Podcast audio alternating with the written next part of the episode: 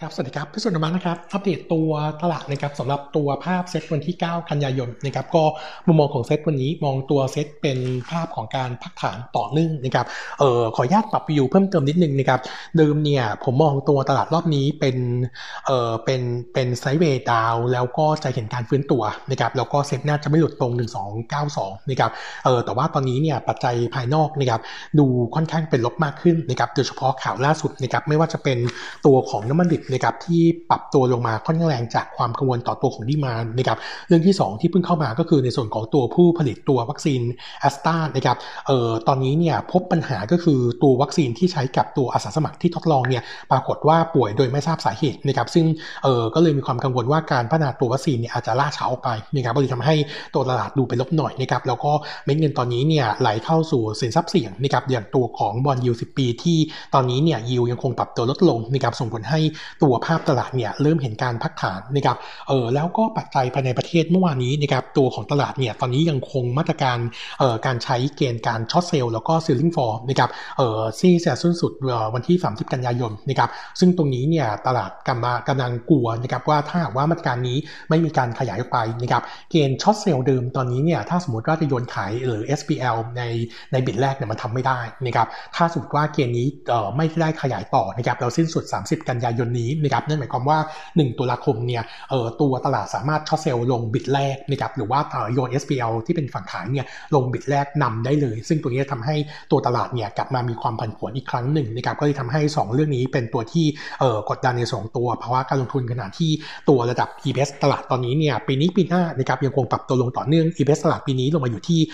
58.85 ปีหน้าอยู่ที่ 76.54 พอคำนวณตัวของ PE ปีนี้ปีหน้าเนี่ยมันก็เลยอยู่แถว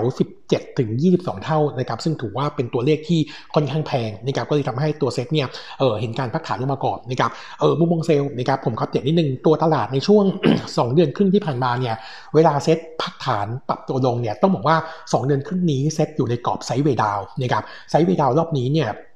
เวลาเวลาเราดูแนวรับก็แนวรับเส้นที่เป็นเส้น support กรอบล่างเนี่ยมันจะค่อยๆลงนะครับแล้วก็จะมี low ใหม่ๆนะครับเออถ้าเราไปดูตัวตลาดในช่วง 2 เดือนครึ่ง2เดือนครึ่งที่ผ่านมาเนี่ยเวลาซับเซ็ตทำ new low ใหม่เนี่ยมันจะมี low มากกว่า low เดิมเนี่ยประมาณสัก3ถึง11 จุดนะครับซึ่งผมคิดว่าตัวรอบนี้เนี่ยอาจจะอยู่ใกล้เคียงกันแต่ถ้าคิดตามสูตรแล้วเนี่ย low ของเซ็ตเนี่ยถ้าหลุดตรง 1292 ซึ่งเป็น low ใกล้สุดนี้ไปแล้วนะครับคาดว่าน่าจะลงไปเห็นแถว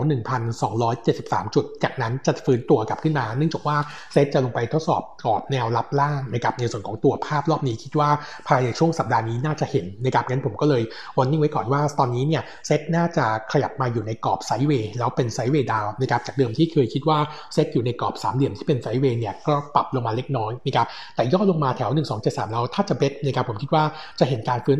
ตัวของตลาดในช่วงสั้นนะครับขึ้นไปทดสอบแถวกรอบบน ก็คืออยู่ในกรอบ sideway นี้นะครับงั้นผมแนะนำรอซื้อไปก่อนนะครับส่วนหุ้นที่อัปเดตเมื่อวานนี้นะครับที่แนะนำเป็น pair trade คู่หนึ่งนี่ก็คือเออแนะนำ short ตัว CPF แล้วก็ long ตัว TVO ยังคงมุมมองเดิมพอดีเมื่อวานนี้ตัวราคาหุ้น CPF เนี่ยดิ่งตัวลงมาค่อนข้างแรงนะครับเออเราลองดูข่าวประกอบว่ามีเซนเมนต์อะไรที่เป็นลบบ้างเนี่ยต้องบอกว่า 2 เรื่องเดิมที่เคยพูดไว้ยังคงเป็นแรงกดดันอยู่ทั้งตัวของราคาหมูในเวียดนามที่ปรับตัวลงนะครับล่าสุดตอนนี้ก็ถือว่าเป็นลงในสัปดาห์ที่4นะครับเราเรื่องที่ 2 ก็คือเรื่องของความกังวลต่อการเพิ่มทุนนะครับตัว CPF เองเนี่ยเราไม่ได้กังวลมากนักนะครับเนื่องจากว่า CPF เองเนี่ยตอนนี้เงินที่ต้องใช้เยอะสุดก็คือ การลงในส่วนของตัวการซื้อหุ้นตัวเทสโก้นะครับซึ่ง CPF เนี่ยน่าจะต้องจ่ายเงินนะครับอยู่ที่ประมาณ 48,000 ล้าน ปัจจุบันนี้เนี่ยเขามี cash on hand เนี่ยเออประมาณ 92,000 ล้านนะครับงั้น ตัวเลขนี้ไม่น่ากลัวนะครับออหลังจากจ่ายเงินเพิ่มทุนแล้วเนี่ยสิ่งที่ต้องกังวลก็คือตัว CPALL เนื่องจากว่า CPALL ตอนนี้เนี่ยเท่ากับว่าต้องใส่เงินเพิ่มออใส่เงินลงไปในบริษัทใหม่นะครับเพื่อซื้อตัว deal Tesco เนี่ย CPALL ต้องใส่เงินประมาณ 90,000เอ่อประมาณ 96,000 ล้านนะครับเออ96,000 ล้านนี้เนี่ยถ้ากู้เต็มจำนวนเลยนะครับตัว DE จะขึ้นไปอยู่ที่ 2 เท่า ซึ่งซึ่งซึ่งจะไปแตะตัว debt covenant พอดีนะครับงั้นเราคิดว่า CPO น่าจะไม่เลือกเส้นทางนี้นะครับคงต้องใช้วิธีการออก proportion treasury bond หรือถ้าไม่นะครับเร็วร้ายสุดก็คือการออกหุ้นเพิ่มทุนนะครับเออจำนวนเงินที่เราคิดว่า CBO น่าจะใช้ก็คือเออใช้การเพิ่มทุนประมาณ 32,000 ล้าน ซึ่ง CPF เนี่ยถือหุ้นใน CBO เนี่ยประมาณ 33%นะครับเออเท่ากับว่าต้องใส่เงิน invest อีกประมาณสัก 12,000 ล้านบาทไม่เกินนี้นะครับเออถ้าใส่เงินเข้าไปเท่านี้เนี่ยก็จะทำให้ cash on hand จากเดิมนะครับที่มี 92,000 ล้าน หักด้วยเงินใส่ deal Tesco 48,000นะครับแล้วก็หักเงินเพิ่มทุนประมาณ 12,000เนี่ยตัวเงินสดเนี่ยจะเหลือประมาณสัก 30,000 ล้านนะครับซึ่งก็อาจจะปริ่มน้ำนิดนึงนะครับแต่ว่า CPF ตอนนี้เนี่ยต้องบอกว่า D/E ถือว่าค่อนข้างต่ำนะครับยังมี room ในการกู้ได้นะครับงั้นประเด็นประเด็นที่ 2 นี้เนี่ยเราก็คิดว่าคงเป็นเป็นเป็นน้อยที่เข้ามากดดันในช่วงสั้นนะครับแต่ว่าภาพทางพื้นฐานของ CPF เนี่ยเราคิดว่าสุดท้ายแล้วยังไงก็ไม่ต้องเพิ่มทุนนะครับแต่ว่าตลาดคงจะกลัวไว้ก่อนนะครับส่วนอีกข่าวหนึ่งที่เพิ่งเข้ามาใหม่นะครับข่าวที่ 3 ก็คือ ตอนนี้เนี่ยมีข่าวเรื่องของหมูตายที่จังหวัดลำพูนนะครับแล้วตลาดเนี่ยกลัวว่าเป็น ASF หรือเปล่านะครับแต่ตอนนี้ยังไม่แน่ใจว่ามีการพิสูจน์ทราบได้ผลเป็นยังไงบ้างนะครับก่อนหน้านี้เนี่ยในช่วงกลางเดือนสิงหาคมเนี่ยเออพบหมูตายในฟาร์มที่จังหวัดเชียงใหม่นะครับก็เลยทำให้มีความกังวลเรื่องนี้ไปรอบหนึ่งแล้วนะครับเออมุมมองของโนมูระนะครับต้องบอกว่าตัว ASF เนี่ยถ้าเราดูตัว ตัวอย่างจากตลาดต่างประเทศนะครับทั้งจีนแล้วก็เวียดนามเนี่ยต้องยอมรับว่าหลังจากการเกิด ASF เนี่ยมันจะเกิด supply เกิด demand shock นะครับช่วงแรกนะครับแล้วก็บวกกับตัวราคาการฆ่าหมูออกมาค่อนข้างเยอะหรือว่าการฆ่าหมูก่อนที่จะมีการปิดฟาร์มนะครับทำให้ตัวราคาหมูในช่วงสั้นจะ drop ลงแรงนะครับแต่หลังจากนั้นช่วง 6-12 เดือนจากนั้นเนี่ยตัวราคาหมูจะเร่งขึ้นแรงด้วยเหมือนกัน เนื่องจากว่า supply ในประเทศจะหายไปเยอะอยู่ที่ว่า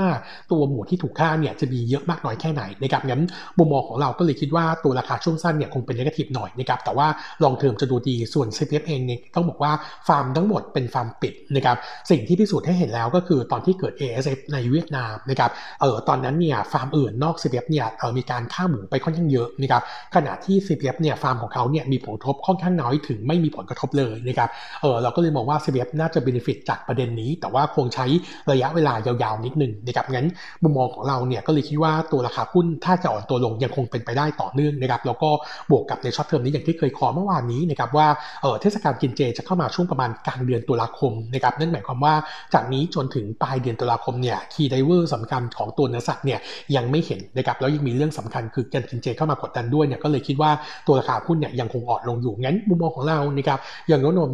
ยังคงแนะนำแพคเกจหรือไม่ก็สวิตจาก CPF นะครับไปเข้า TVO น่าจะดู outperform กว่าในช่วงสั้นนี้นะครับก็มองเป็น negative นะครับส่วนแพคเกจไพตอนนี้สำหรับ CPF ยังคงเดิมไปที่ 30 บาท ส่วนมุมมองเซลล์เนี่ยผมแนะนำรอซื้อไปก่อนนะครับส่วนอัปเดตอีกตัวหนึ่งนะครับก็คือตัว RPF เมื่อวานนี้มี u n d e r w e i t i n g นะครับมุมมองของบัคเนี่ยมองเป็น neutral view นะครับโดยตัวแผนยังคง target ในการเอ่อในส่วนของตัวยอดขายปีนี้โต 10%เยือนเยียนะครับเอ่อ first half เนี่ยทำไปแล้วโตประมาณ 7%ซึ่งต่ำกว่าเป้า แต่ถ้าไปดูตัวสัดส่วนที่เป็นเอ่อฟู้ดนะครับเอ่อตัวของการเติบโตครึ่งปีแรกเนี่ยอยู่ที่ประมาณ 9%เยือนเยียก็ยังถือว่าค่อนข้างโอเคอยู่นะครับส่วนตัวของการลงทุนนะครับตอนนี้โรงงานในอินโดนีเซียเนี่ยเออยังขยายได้ตามแผน phase แรกเดินเครื่องแล้วนะครับคาดว่าจะลดการส่งส่งสินค้าจากไทยไปอินอินอินโดนีเซียได้เนี่ยประมาณครึ่งหนึ่งนะครับแล้วก็หลังจากที่ปัจจุบันนี้กำลังขยายการผลิตใน phase ที่2นะครับแล้วก็โรงงานใหม่ที่สุราบายานะครับถ้าทั้งหมดนี้ complete นะครับน่าจะลดการส่งออกจากไทยไปได้เกือบทั้งหมดนะครับส่วนโรงงานที่เวียดนามตอนนี้อยู่ในช่วงของการตรวจสอบคุณภาพนะครับวิศวกรตอนนี้ไปที่เวียดนามแล้วอยู่ใน state quarantine ถ้าเป็นไปตามคาดคาดว่าปลายเดือนนี้จะเริ่มผลิตได้นะครับงั้นการเดินเครื่องเชิงพาณิชย์น่าจะไม่ไม่น่าจะช้ากว่าช่วง quarter สี่อันนี้ยังถือว่าอยู่ในประมาณการนะครับโนมูระเองยังคงประมาณการตัวกำไรของ RBF quarter สามนะครับ125 ล้านบาทโต 18%เยือนเยียแล้วก็โต 15%คิวคิวส่วนกำไรทั้งปีปีนี้นะครับ forecast ไว้ 535 ล้าน เติบโต 51%เยือนเยียนะครับยังคง target ไปเดิม 10.5 บาท แล้วก็แต่คำแนะนำเนี่ยปรับลดลงนะครับจาก trading buy ลงมาเป็น neutral เนื่องจากว่าอัพไซด์ของหุ้นอาจจะไม่มีแล้วนะครับผมวันนี้อัปเดตเท่านี้นะครับ ขอบคุณครับ